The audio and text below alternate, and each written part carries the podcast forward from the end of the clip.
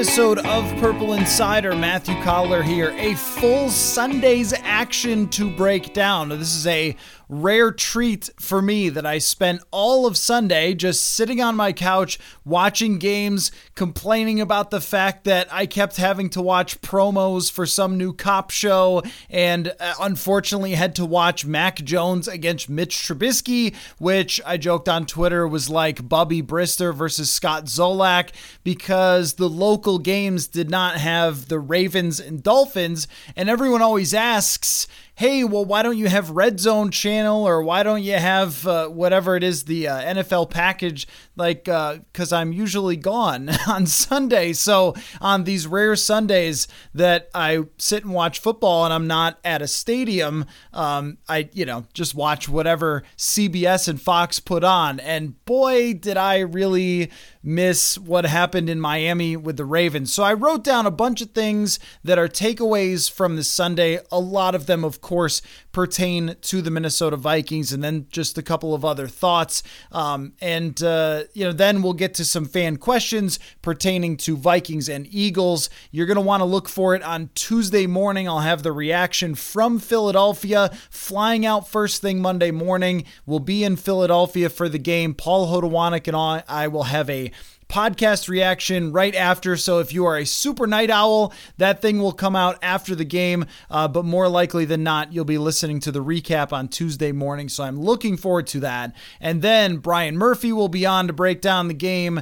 Jeremiah Searles in in the coming days, and then we turn things right around and start talking about the Detroit Lions and everything else. So uh, it's going to be a bit of a, a hectic week here on the show, and I'm excited for it. Um, of course, if you want fans uh, fan questions answered, then go to purpleinsider.com, use the contact us, and uh, otherwise just send them to me on Twitter at Matthew Coller. And just a quick promo that uh, still doing the Hot Routes show. I'm not exactly sure how I'm fitting this in with my travel schedule, but the Hot Routes show has its own podcast feed. It's spelled with a Z, Hot Routes with a Z uh, at the end. And uh, that's where I talk about the entire NFL. We do it once a week on Tuesday. This one might come out a little later on Tuesday when I get back from Philadelphia, but uh, that's been fun to kind of look at the NFL as a whole in a unique way. So make sure you go download and check out that as well. So let's get right into it.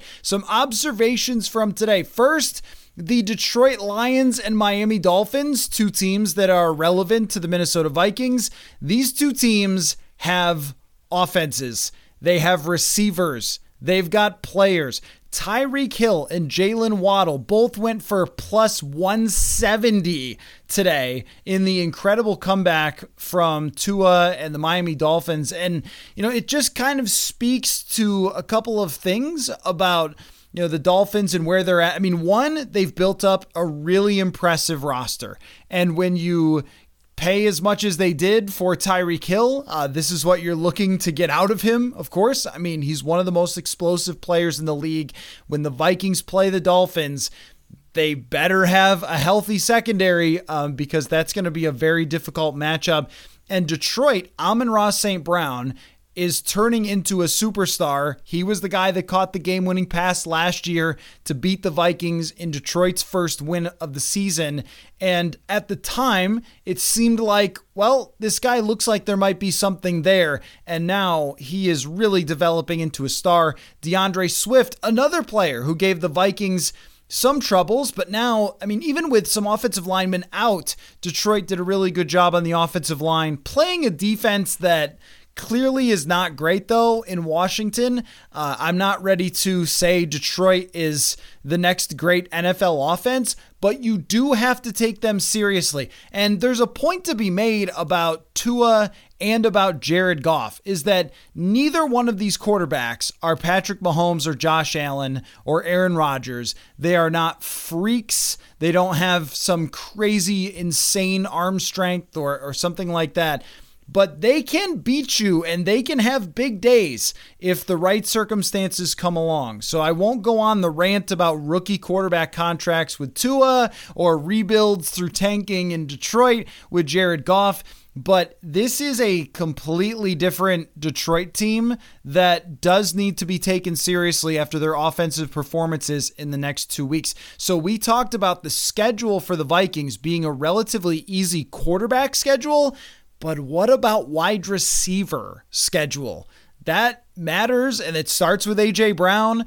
But then in a couple of weeks, I mean, right away you have Amon-Ra St. Brown, and then in a couple of weeks you end up with uh, Jaylen Waddle and Tyreek Hill. And I mean, th- these the Vikings secondary is really going to get tested throughout the weeks. Even New Orleans, who had a miserable performance from Jameis Winston, we'll get to that in a second. Uh, they've got some receivers as well, so it's it, there's going to be challenges here except for Chicago, which just continues to not give Justin Fields a whole lot to work with. That game just ended as I'm recording, and you know, Chicago kind of made it interesting. Maybe got screwed on a review at the goal line because the Packers played a, a little bit wonky. That team does not have a whole lot to contest with, though, um, for uh, against the Vikings secondary when they play. But you know, we'll we'll get to that in a minute. That Sunday night football game, which was not a great watch, I would say. You know, when I get these rare opportunities to watch the games, I get really offended when I don't get great football. Uh, but the Raiders and Cardinals ending maybe made up for that. Uh, that was absolutely nuts at the end of that game. Um, so there were good games to watch. And also Dallas and, and Cincinnati was a real battle.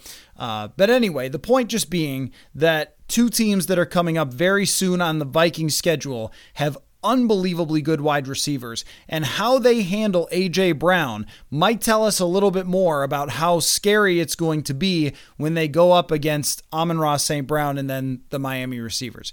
Uh, next thing uh, on my list was Jameis Winston playing hurt.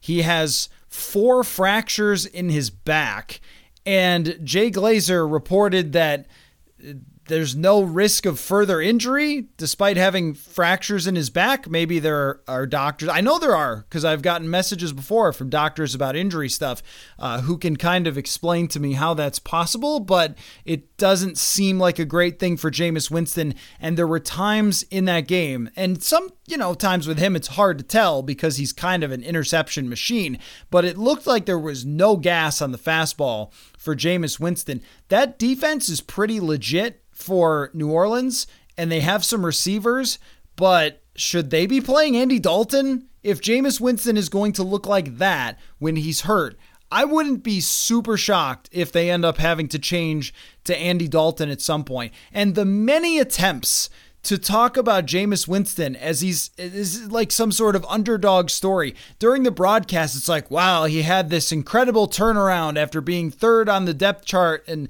so forth. It's like well, first, this team has such a bad cap situation, they couldn't really afford an expensive quarterback. They didn't pay Jameis Winston hardly anything at all. At last year, uh, Sean Payton tried to make him into kind of like a check down machine at times and tried to get him to play everything safe. And then today, in a big game against Tampa Bay, he throws a couple of huge interceptions, including a pick six. I see nothing different about Jameis Winston, and it really makes me feel like as the Vikings go to London, they should be happy if Jameis Winston is still playing at that point. Andy Dalton can have some games. He can lead a team that's got a good situation, a good defense, a decent offensive line, some good wide receivers. Jameis Winston just throws games away. And uh, I think the Vikings should root for them to continue to play fractured back Jameis Winston after what we saw today. Just a quick thing Trevor Lawrence is a guy that I'm really interested in watching because I could not have enjoyed his college career much more. I just thought he was spectacular and super fun to watch in college. And last year, nobody had a worse situation. It's already historically incredibly difficult for rookies to step into the NFL and win right away. And this poor fella was given Urban Meyer in the most clueless coaching situation I mean, I don't know if I want to say ever because Lou Holtz once tried to coach in the NFL, but maybe ever. And Trevor Lawrence just put up a great showing. And on the other side of that, if you go back to the offseason, the Indianapolis Colts were one of the teams that inquired about Kirk Cousins, and they instead end up trading for Matt Ryan. Through two weeks, that does not look very good at all for them, and it actually looks great for Atlanta. Atlanta lost, but was plucky. And that's all you can really ask Marcus Mariota and Atlanta to be. They lost to the Los Angeles Rams. Atlanta doing that teardown and full rebuild. If they had Matt Ryan with his contract at this moment and they got those performances, they would feel pretty bad about themselves and where they stand. And instead, Indianapolis, I mean, now it kind of looks like the Jaguars division. Houston is, of course, Houston. And uh, Indianapolis just does not look like any sort of real foe. We will see on Monday night how Tennessee looks against Buffalo, but I think Tennessee is way down from even last year where they were. I, I don't know that they're a serious team. So it would be something for a quarterback to be drafted high. His team gets a good coach in, they add a bunch of players through free agency, and then win a division. We have seen it a number of times, haven't we? Um, Tom Brady, I, I watched him play today, and he is reportedly going to take Wednesdays off for the rest of the season. Now, I remember a few years ago, Gus Frerotte told me that he, uh, when he joined the Vikings late in his career, Tarvaris was starting. And the whole deal was that he was supposed to like help Tarvaris Jackson uh, develop and just be the backup. And he ended up playing a bunch of games that year. I'm, I'm sure fans who are um, historically inclined will recall how that thing worked out. That uh, Gus got benched late in the season. They decided to play Tarvaris the playoff game. He threw a pick to Asante Samuel, yada, yada, yada. But uh, he had told me that part of his deal was that after games, he got to fly home and didn't have to show back up at the facility until Wednesday. So he could be back with his family for half of the week when he was a backup quarterback. And I think that did have to change when he started, but it's not the craziest thing I've ever heard for Brady to play a game, fly back to LA, hang out, and come back. But the way that he has looked and how banged up that team is, they didn't have Julio Jones. Chris Godwin is a walking injury. And this is why people get hesitant on contracts. And, and guarantees and things like that because Godwin, you know, he stays with Tampa Bay. He's had these injury problems. Tom Brady is either going to pull a 2015 Peyton Manning, where he just grinds his way and they play great defense under Tom Bull, Todd Bowles to get late, uh, you know, deep into this season in a weak NFC and they win games and are competitive. He's either going to do that or he's just going to put the throttle down at some point and be great and they're going to be a Super Bowl contender. I don't know which it is because I didn't think that he looked very comfortable. I thought ginger was maybe the word that I would describe Tom Brady today. And at least through two weeks, and there have been many times in which Tom Brady has been declared dead and then he has come back. And honestly, after um, seeing that picture of him at the podium, he kind of looked like he's maybe coming back from the dead a little bit. I mean, the man is 45 years old, so you can understand why he would try to have this balance between being back home and and trying to play. I don't know that it's going to work, and it seems like he's not really happy playing the game, but that will be a kind of developing situation throughout the year. Like, is this a 2010 Favre situation in a game that, you know, they got to win and they got to win last week? They start out 2 0, but you remember 2010 Favre, it just was not there. He had kind of retired and then came back. It, it, there is that feeling to it. I'm not saying Brady's washed. I would never say that. I'm just saying it doesn't look like the same Tom Brady, like the same heart is in it, or there's the same juice to the fastball. Something is a little bit off there with Brady. And if Tampa Bay is not your lead dog in the NFC, I mean, the Rams certainly didn't look like it against Atlanta. They got way up and then let Atlanta come back. They didn't look like it in week one, so they don't look like the runaway team. Uh, we'll talk about the Packers in a second, where the Packers played well, but still had a lot of problems. Uh, Dallas got a win with Cooper Rush. San Francisco, hear me out. After Trey Lance goes down, Jimmy Garoppolo plays great. Would it be the craziest thing if San Francisco, a stacked team that was in the NFC Championship just last year and has won a lot with Jimmy Garoppolo, ends up having this break with Trey Lance, which is awful for him. You know, he gets this job, he's starting, he's their, you know, future franchise quarterback and then he goes down and breaks his ankle and is out for the rest of the year. That team might be really good still under Jimmy Garoppolo, but when you look around at the NFC through 2 weeks, Nobody is really impressing you, which kind of opens up the door for the Minnesota Vikings. Uh, speaking of which, Arizona, in my notes, I just had Arizona and a thumbs down, and then they won the game. I mean, Arizona had uh, that was one of the most wacky and fun wins of the year. Uh, the fumble at the end, one hand picking it up, Murphy runs it for a touchdown. It was like a really, really fun game. But Cliff Kingsbury at the beginning of this season looks like he's just going to be asking Kyler Murray to play backyard football. The data came out on his two point conversion that he ran 84 yards all over the field before ending up getting that two point conversion. And then he comes through with an incredible throw at the end of that game. I think Kyler Murray has been let down by that team. Like he is a supreme talent and you just don't feel like there's a lot of easy things given to Kyler Murray, even when the Vikings played them last year, and the Vikings will play them again. I believe it's coming out of the uh, bye week, so they'll have some extra preparation. DeAndre Hopkins might be the difference maker there. He will be back by the time the Vikings play Arizona, but supremely unimpressed by Arizona.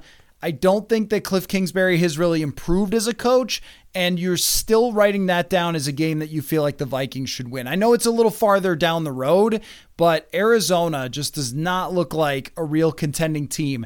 As crazy as the way they won was, and they get a win in the standings, but that's not really sustainable to get down that much to the Raiders and then have to come back. Also, Raiders. Really? Uh, what is going on with Nate Hackett and Russell Wilson? I mean, another day where it was just wacky decisions, Russell Wilson not looking like himself. And I've got a comparison, and I've run it past a few people, and nobody has really shot me down on this, okay?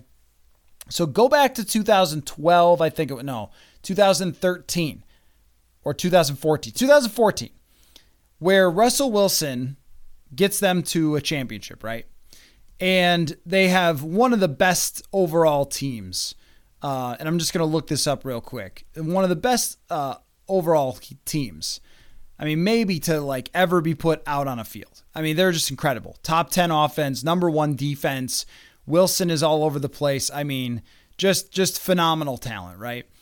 And uh, Russell Wilson plays fairly conservatively as a passer that year, but was an incredible runner. He ran for 849 yards in 2014 when they won the Super Bowl. And this year, he doesn't look like he wants to run at all. And I think if Russell Wilson isn't running, he's like Kirk Cousins.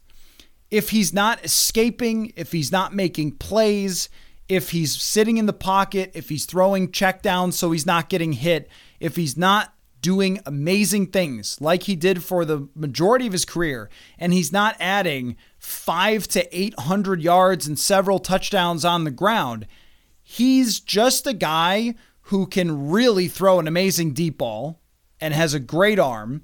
But now he doesn't have Tyler Lockett and DK Metcalf, and Jerry Jeudy's hurt and also may not be great. Eh, like, if he's not given the situation, I mean, this might it might be like a Kirk 2017 thing when Washington lost their receivers and had some injuries. It just wasn't good. That's kind of old and immobile Russell Wilson. There are limitations to where he could throw the football because he's not that big. I, I mean, he still has a stronger arm, but it's it, there's a lot of similarities there, I think.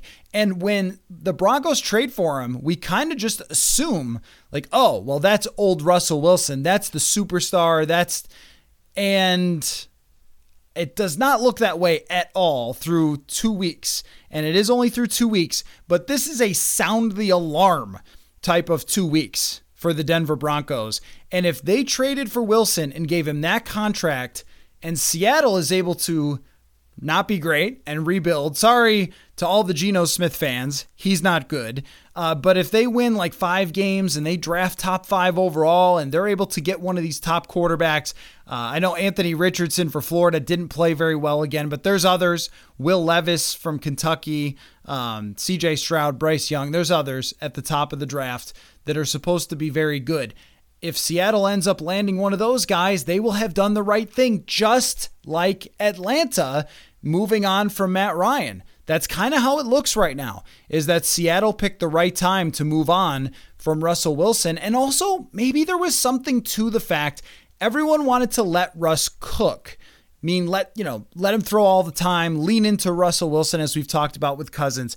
But maybe there was a good reason why they liked to run a lot of play action and try to hit those deep shots rather than putting it all on Russell Wilson. Uh, so that is a situation to watch because it could end up looking like a total disaster there for the commitment they gave, how much they gave up for Russell Wilson, and also the coach who just seems entirely lost. And hey, look, he was the offensive coordinator for Aaron Rodgers. I'm just saying. Aaron has a tendency to make people look pretty good sometimes. Uh, speaking of which, Aaron Rodgers did look good.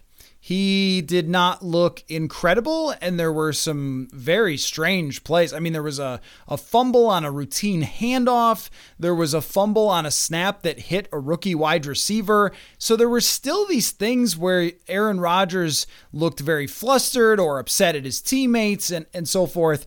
But the perfect get right opponent for Aaron Rodgers, and he finishes the game 19 for 25, 234, a 131 quarterback rating, and they ran for 200 yards. I mean, Sammy Watkins showed up with a big catch. Yeah, I mean, if you thought that nobody thought this, right? Like nobody thought that Green Bay was just gonna go 0 and 17 or 5 and 12 or something. No, no one thought that. No one thought Rodgers was gonna quit and stop playing. But I don't think that this game tells you a whole heck of a lot about Aaron Rodgers and about what this Packers offense can do against good teams. But the thing about Green Bay's upcoming schedule is they have a lot of winnable games on their upcoming schedule, uh, and a couple where I think Buffalo's coming up for them. There's a couple they'll be tested. But uh, if they ever needed an opponent to just beat the tar out of, to make them feel confident yeah, they got it. And also getting an offensive lineman back in Elgton Jenkins was big for the Packers. So they have not disappeared out of your lives, Minnesota Vikings fans. But I have to say that Justin Fields going 7 for 11 for 70 yards is one of the most bizarre and baffling things I have ever seen. He threw 11 passes. I mean, I, am like reloading the box score just to make sure that's right. That he only threw 11 passes for 70 yards in this football game. He got a win in week one in tremendously crazy weather circumstances. But that means they don't trust him in any way, shape, or form. And David Montgomery was running great, but Justin Fields in this game had a 43 quarterback rating and threw 11 passes. I mean, that's what you would expect from Kyle Orton back in the day when Dick Jauron was coaching, is somebody to go 7 for 11 with 70 yards passing. I, I mean, pa- panic button? Like, yes, yes. Panic, panic button. They, they play a good team and he throws 11 passes. Like, that's how much they believe in Justin Fields at this point. Um, I don't know how it will play out through the season, but they threw one pass to Darnell Mooney for minus four yards. What? I just, I mean, you look around the league. Brian Daboll looks like a pretty good coach. Kevin O'Connell has done well in his first week and throughout his first training camp. But Nate Hackett, Matt Eberflus, not looking great as far as new coaches go. And you, you talk about the quarterback class. If Justin Fields has a year like this, it's got to be thrown into that Sam Darnold category of like, look, you can't draft a guard or something. You can't draft an offensive lineman. You have to draft a quarterback if you're Chicago if it continues to look this way. And if Fields had been promising last year, then you would have been able to say, all right, well, this team is just so terrible. But just like with Darnold, that excuse got made over and over and over again. Okay, that's fine. Lots of people play for terrible teams. Like Joe Burrow, not a great start for uh, the Bengals, but Joe Burrow played for a terrible team in Cincinnati as a rookie, and he still like had games where he was good and put up big yards. He didn't go 7 for 11 with 70 yards they just have no answers, and Fields is not making it better, and he's not earning their trust. And uh, how this season plays out with him will impact the, the Vikings, but not a good look for Justin Fields for his first couple of games of the season. And, you know, we'll see if they make excuses because it's a new group, and I don't think they will. I think they're evaluating him this year to look at do we need to draft a quarterback next season because he doesn't belong to them. And Darnold is the cautionary tale of the big time throw guy. Oh, he makes like this great throw or this great play from time to time. Right, but the great quarterbacks make good throws all the time and then great throws sometimes, not terrible half the time and then good half the time. That's not how it usually works. Otherwise, Jameis Winston would be the best uh, quarterback in the league. So there's your kind of rundown. I mean, there's other things we could discuss, but things that I thought were pertinent to the Minnesota Vikings. Um, you know, that teams that are coming up are on their schedule or just, you know, some random observations. So let us get to your questions about Monday night's game. And then uh, we'll look forward to taking off to Philadelphia, seeing their airport, the stadium, the hotel, the airport, and then back here. I was talking to Adam Thielen the other day about just how, like, Sometimes it's just a business trip, and that's kind of what we have going on here. I would love to see downtown Philadelphia, but it's a really far way away from the stadium. If you if any of you travel to these games, you know kind of what I'm talking about where sometimes the stadium is right in the middle of downtown and it's awesome and you go and you can like plan something and see something beforehand uh, or when you arrive or you plan your trip to get there a day early, but I don't really want to go to Philadelphia to the airport, travel all the way downtown, travel all the way back to the stadium. Okay, you guys don't care about that, but it's it's a it is a purely business trip, and uh, we'll have the content for you back here on Tuesday. So let's get to your fan questions beforehand and make sure that you are absolutely ready for this football contest. Uh, this comes from Con TK421. As well as the Vikings played, it seemed like the front seven was susceptible to the run and short passing attacks. Is that an accurate perception? How much should fans be concerned about it? I think that this game against Philadelphia is a great test for that because. I mean, Green Bay, and again, they showed it against Chicago. Green Bay is a phenomenal running team, and so is Philadelphia. So it wouldn't surprise me if two of the best running teams in the NFL had success against the Vikings. It's also part of what the Vikings want to be is a team that says we're going to play our two deep safeties, we're going to mess with your quarterback, and then we're going to survive on the run. And and they gave up, I believe it was four runs over 10 yards, which is too many. I think actually it might have been five, including the end around uh, to Romeo Doubs. So if they give up five runs over 10 yards, well, that's not going to work out in, in any way. Uh, but I also feel like part of it was, and this happened in Chicago tonight, where David Montgomery averages eight yards a carry. But when you're playing from behind and you're handing off against the defense that plays two deep safeties, you're going to get yards. But those are yards that the defense would happily allow you to have. Sure, here's you know a seven yard run, a, a nine yard run. Go ahead because the clock is getting run out on you. And I think that's what happened a lot with Vikings Packers. They were down. They had a drive where they had three big runs for A.J. Dillon and, and, and the Romeo Doubs end around. I, I, I can't say definitively that it should be a huge concern because on paper, it should be pretty good. Like Jordan Hicks is kind of a, a, tough linebacker. Eric Kendricks, I think, is dependent on who's in front of him. Harrison Phillips and Dalvin Tomlinson, these are really good, proven run stuffers.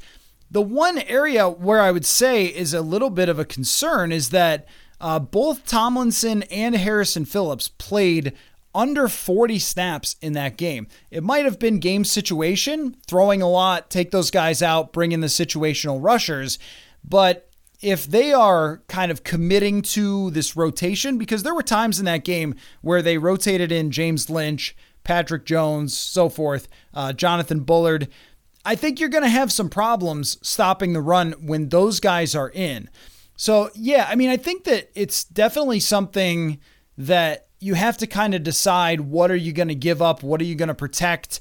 Do you want to island Patrick Peterson or Cam Dantzler? Probably not. You want to give, eh, or Chandon Sullivan, you want to give support to your corners. So that means giving up something in the run. Against Philly, it could be problematic. And so there's a lot of weight on the shoulders of the defensive tackles.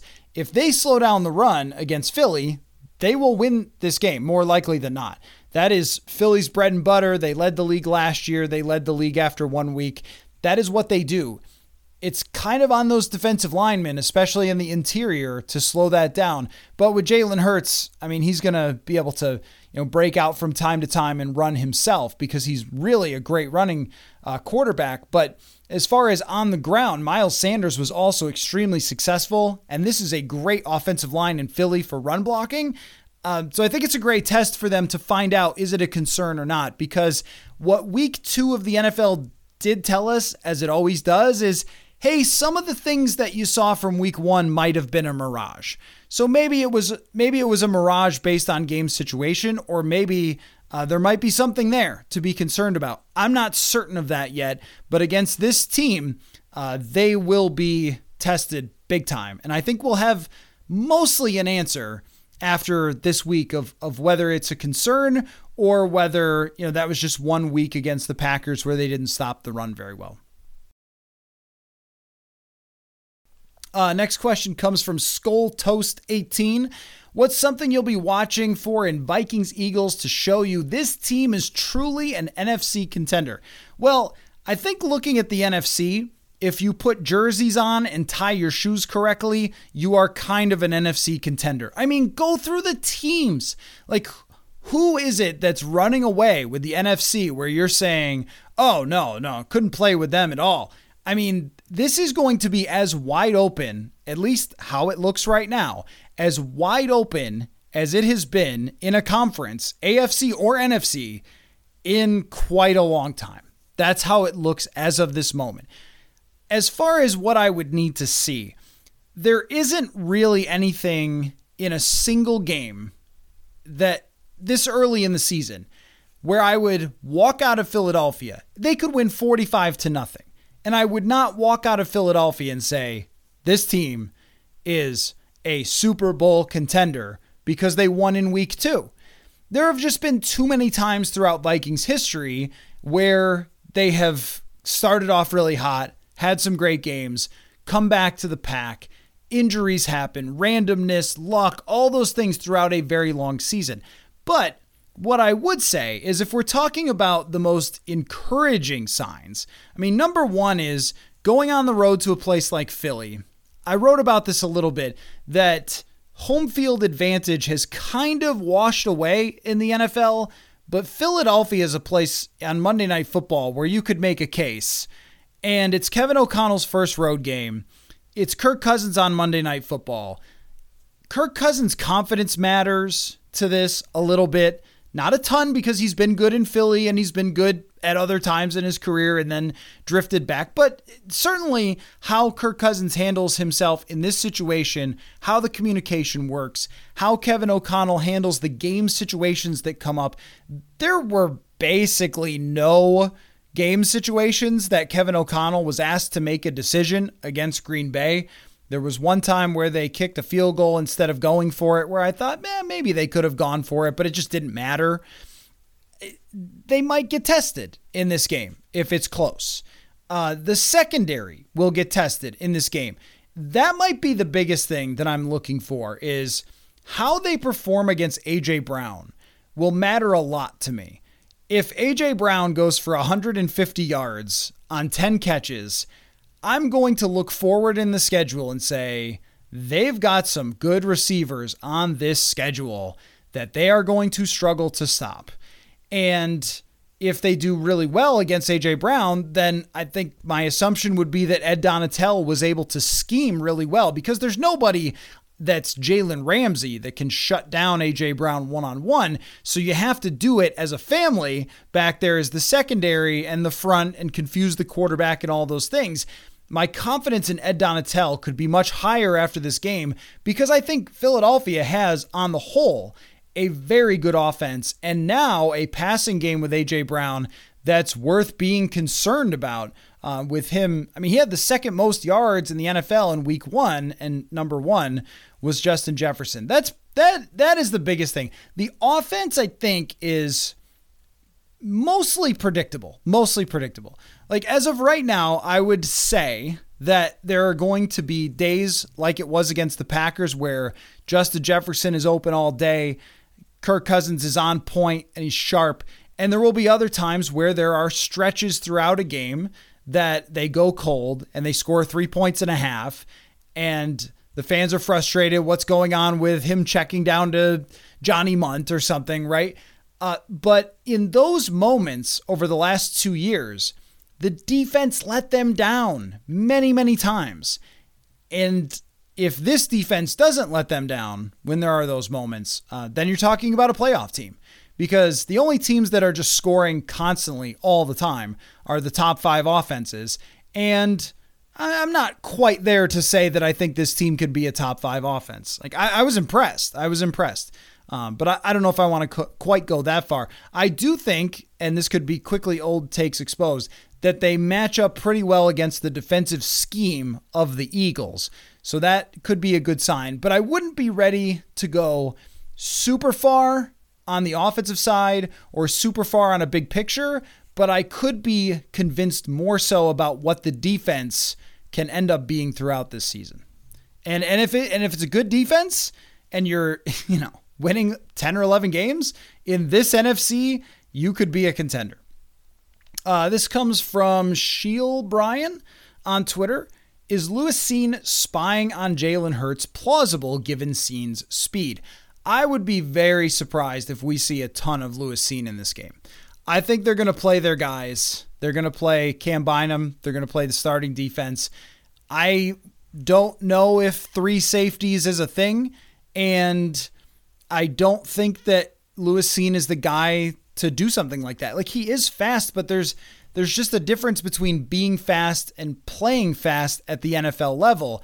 And he was fast in college and this is just how different the game is. Like in college, he's blazing fast, he's coming downhill, he's blowing people up. He he was decisive in everything he did. Everything is so much simpler in college. And he was playing one of the best defenses ever. This is, a, I think, an adjustment. Um, maybe it shouldn't have been as big of an adjustment as it is, but it's definitely an adjustment. Uh, I don't think you for for a role that's really important in this big game against an NFC opponent that could be there with you at the end, fighting for playoff position. That you want to say, "Hey, rookie who couldn't get first team reps during training camp, go out there and spy." You know the best running quarterback in the league, not named Lamar Jackson. Like I, I don't think that's a a super wise thing to do. I, I don't hate the idea, and I see where you're coming from. It's just that I unless someone gets hurt, my guess is, at least as of right now, you will not see Lewis Cine playing a ton. They may mix in some three safety depending on the situation, but Cam Bynum is just a better NFL player at this point. That can change. Usually, though, when you get out of training camp, it has been my experience that not a lot does change. Like last year, we got out of camp and there was talk of like, hey, should they try Wyatt Davis at right guard? It's like, well, if they wouldn't put Wyatt Davis on the second team during camp, that's not likely to change during the season. Once you get to the middle of the season, it is entirely about game planning, how you're beating the next team. You are not developing young players. You've made your decisions on those players during camp, and now it's go time. Uh, go time probably includes Cam Bynum. Eh, that could change if he struggles. That could change if something in practice means they're really impressed with Cine. Uh, and and I'll be counting how many how many snaps he gets. I think it will be telling how many snaps he gets on defense. If the answer is what I suspect it might be, which is not very many, then that's what his role is likely to be throughout the season. um, unless there's an injury.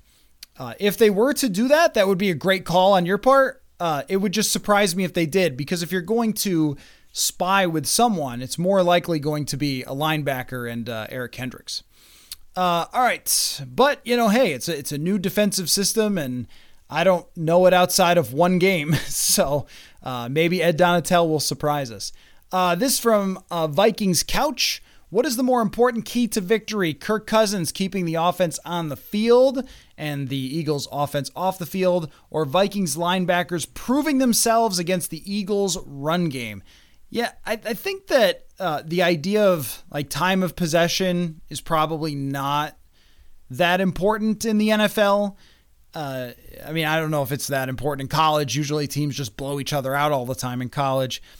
Keeping the other team off the field, but also you're trying to hit big strikes, right? Like you're trying to score. You're not trying to like play always up tempo and scores quickly every time, but you're trying to hit explosive plays in this offense. They send receivers down the field. You have Dalvin Cook in the backfield who comes up with big runs. I don't know if there's any emphasis whatsoever on, on trying to like keep Jalen Hurts off the field. Every possession is just trying to get big plays and score a touchdown. Um, so more more than that is how many explosive plays can they get?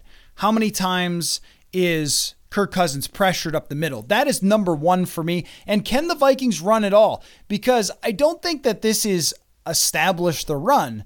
I think it's you have to show people you can run. The the worst that Kirk Cousins has been in years past is usually when the other team completely takes Dalvin Cook out and can use a lot of different coverages and their defensive line dominates. This defensive line has the talent to dominate the Vikings' interior offensive line. If the Vikings don't have an answer, if they do that, well, they won't be keeping the Eagles off the field on offense because they'll be punting all the time. And they won't be hitting on explosive plays because Cousins will be under pressure. And we've kind of seen that story play out. That's the one big concern about Philadelphia.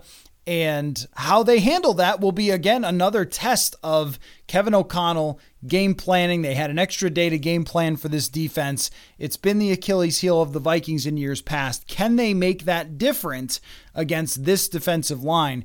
And as far as the linebackers uh, being tested against the run, I think that it's much more like linebackers kind of clean up for the defensive line. So if you have the defensive line, causing a lot of issues for the opposing offensive line, stuffing gaps. Then you can have somebody like Eric Kendricks or Jordan Hicks shoot in and make a tackle. Linebackers being conflated with shutting down the run game uh, seems a little bit like Ray Lewis or early 2000s ish, or, uh, you know, counting D'Qwell Jackson's tackle numbers or London Fletcher's. I'm not sure those were ever really good metrics to decide or if those were really the guys who are shutting down the run game. There have to be guys who are better than others at stopping the run. It's just for this particular defense, I think it really starts with uh, the defensive line. Okay, last question here. Okay, actually, we'll get in. We'll get in a couple more. Um, two more. This from uh, let's see, Hank Seth on Twitter. Which team will Randall Cunningham root for? It has to be the Vikings, right? It has to be. I know that he had a big portion of his career in Philadelphia, but the way that things went at the end with Philadelphia and Randall Cunningham, the Vikings brought him back, and not only brought him back into the league, but allowed him to prove that he was a great thrower that Randall Cunningham, it was always, oh, you know, it's Lamar Jackson deals with some of this stuff. It's, oh, you know, he's a running quarterback. He's not a good enough thrower. That's why he doesn't win in the playoffs and this and that and the other thing, right? These kind of, I don't know. I think that there are, there, there is something to a great defense being able to stop a running quarterback. I think there's something to that. But I also look at the way Lamar Jackson has thrown the ball throughout his career and say, that looks like a pretty good thrower of the football to me. Not somebody that you should have asked if he should play wide receiver. And Randall Cunningham, when he played for the Eagles, was also a great thrower who largely played in a ridiculous Buddy Ryan offense. And then when he had an updated offense, I think, what was it, Rich Kotite later on? Was that who it was? Uh, later on, that you know, they updated the offense a bit. Cunningham put up better stats. it kind of went that way with Cam Newton, too, that he was asked to stand back there all the time, run around, do all these crazy things to win when maybe he needed some simpler throws. And of course, with Randall Cunningham, he was throwing to a couple decent wide receivers, but not Randy Moss and Cris Carter. So he got this opportunity to come back. He won a playoff game the first year, a crazy one in 97, and then took him to the NFC Championship. One of the best seasons ever, throwing the football by a quarterback. Like a cool, cool redemption story for Randall Cunningham. One of my favorites. And uh, so I, th- I think he's going to root for the Vikings, but I really don't know. Uh, every once in a while, he shows up, somebody calls him. So maybe someone will call him. Uh, all right, last one from at Rat Trappin on Twitter. Uh, since witnessing the week one win firsthand, this team might be truly special. I've seen some good Vikings teams up close, and the buzz around this team hasn't felt like this since 2017. Where is the line you draw between saying this team has the potential to be special and to actually crossing that line? Um, I mean, do you mean like to proving that they're actually special, or like as far as hype machine goes? The way I look at it is this they have some very favorable circumstances, and they have a lot of things going for them. And I'll just say it over and over health is number one. They are very healthy heading into Philadelphia. That could change in an eye blink. And the minute they're not healthy, they're not a good football team. If they are to lose three or four starters, they're not good anymore. So it can change really fast because the backups on this team are just not great. I mean, with Andrew Booth Jr. out for this game, the next man up is Akayleb Evans, and someday Akayleb Evans might be awesome. That day's probably not today. Like rookie corners usually get torched, and fourth round rookie corners usually get really torched. Um, so so things can change very fast within a season, and I, I guess I'm I'm always very hesitant to say this team is special. It was in 2017, as far as crossing that line to say that, was when they beat the Rams 24 to 7 at home. And Mike Zimmer schemed the heck out of the number one offense in the NFL at that time and completely shut down the Los Angeles Rams in that game. And that's when I felt like, yeah, this team is really good. I, and then they went down to Atlanta and had a great defensive performance against the good Atlanta team as well. Uh, but that one in Los Angeles or against Los Angeles at US Bank Stadium, that was midway plus into the season. That's how long it would take me for this. Because if they win this game, they beat Detroit, they beat New Orleans. I mean, they could be 4 0, very reasonably 4 0 coming back to play Chicago. I mean, right? Like you could talk yourself into that pretty easily that they could go on a run to start the season, but that doesn't mean that the season's over at that point. There's a lot to prove here because I think this team still has weaknesses, but they have a lot going for them. They have an offense that's modern and exciting. They have a superstar receiver who's unstoppable. They have, at least as of this moment, a vibe around the team that is very energetic very enthusiastic, very seeming to support uh, one another, which was a part of 2017. Mike Zimmer was always cantankerous. He was always frustrating for the players, I think, at times. And nobody liked the fact that he was kind of like trashing Case Keenum, saying that he was throwing too many interceptable passes, which actually by the numbers wasn't even true, and so forth. Um, but for the most part, like that team had an incredible locker room. They galvanized around each other, and that was it was something that was special that year, especially on the defense. If we see that same effect throughout this year, then yeah, we'll start to say it at some point. We're a far way away from that. It's week one. Now we're going into week two. If they beat Philadelphia, that is a pretty significant step toward that because it would be a road victory, hostile environment, Monday Night Football, kind of a bit of a prove it game as far as are you for real type of situation. Uh, if they come out with a big loss, I'm not going to say the season's over.